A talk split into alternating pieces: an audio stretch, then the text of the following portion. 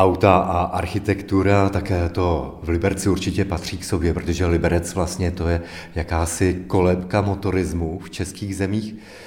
Kde tady byla první garáž? První auto, tak to vlastně do Liberce, do českých zemí přivezl Teodor Libik. Kde ho parkoval? Často se uvádí, že to bylo v kočárovně Libigova paláce. Je to tak?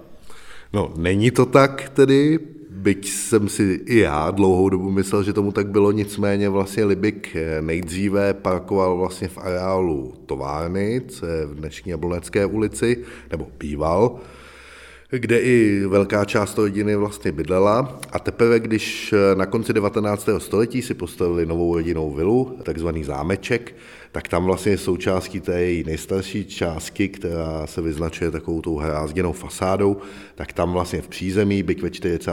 letech došlo k přestavbě a vznikla z toho taková provozní místnost, tak právě tam byla vlastně ta první garáž, kterou pak o pár let později v roce 1904 pak vystřídala vlastně taková novostavba ve dvojní části, která už měla větší kapacitu, bylo to asi na dvě nebo na tři auta, včetně prostě dílny aby tu řidiče, tak vlastně potom se ty vozy přestěhovaly tam. Co by mě taky zajímalo, tak je, kde byla první benzínka. Tak eh, první benzínka byla shodou okolností v centru města, byť to nebyla benzínka, tak jak si ji představujeme dnes, ale byl to takový ten běžný čerpací stojan, což je vlastně počátek tedy eh, tankování, protože do té doby se benzín kupoval u lékárníků eh, v galonech a benzínka tedy, nebo respektive ten čerpací stojan stál vlastně v předpolí Libereckého zámku v dnešní ulici 8. března. Z těch zajímavých architektonických staveb spojených s motorismem, co zůstalo do našich časů?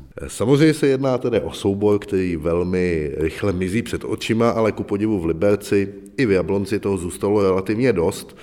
Takže z toho vlastně nejstaršího segmentu, tak určitě je třeba upozornit právě na tu dvojici vlastně takových autodomů v areálu Libigovské vily právě v Jablonecké ulici.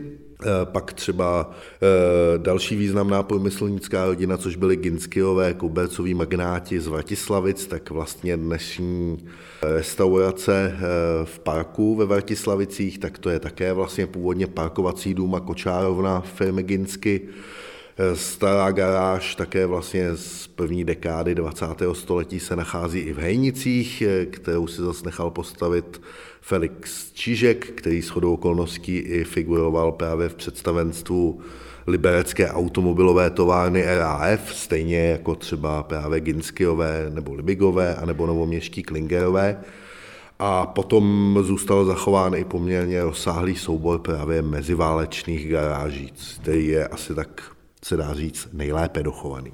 Ale z těch fabrik, z těch automobilek, tak z toho nám už moc nezůstalo. Přesně tak. Vlastně jediná taková upomínka je eh, část eh, někdejší linzerky, slévárny, protože než vznikl tedy nový moderní závod v katastru Růžodolu, tak poté, co od Christiana Lincera Libik eh, odkoupil vlastně možnost vyrábět automobily, tak se první automobily RAF právě vyráběly v té Linzerce, pak vznikl ten nový závod, který pak potom po válce vlastně fungoval jako slévárna, nicméně ten relativně nedávno vlastně došel k demolici, takže jedinou upomínkou je právě ta jedna jediná stojící budova Linzerky. Co dalšího najdeme v té vaší nádherné publikaci Auta a architektura?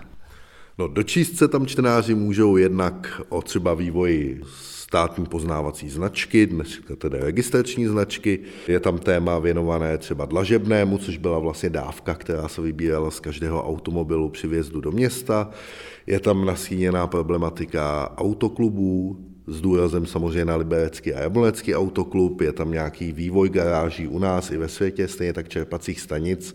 A pak, co je asi to nejpodstatnější, tak vlastně druhou polovinu knihy tvoří katalogová část, kde je vybraných 60 staveb, z nich teda část už bohužel nestojí, nicméně vlastně může ji čtenář použít jako takový inspirační zdroj vlastně na výlety po motoristických stavbách v okresech Liberec a Jablonec.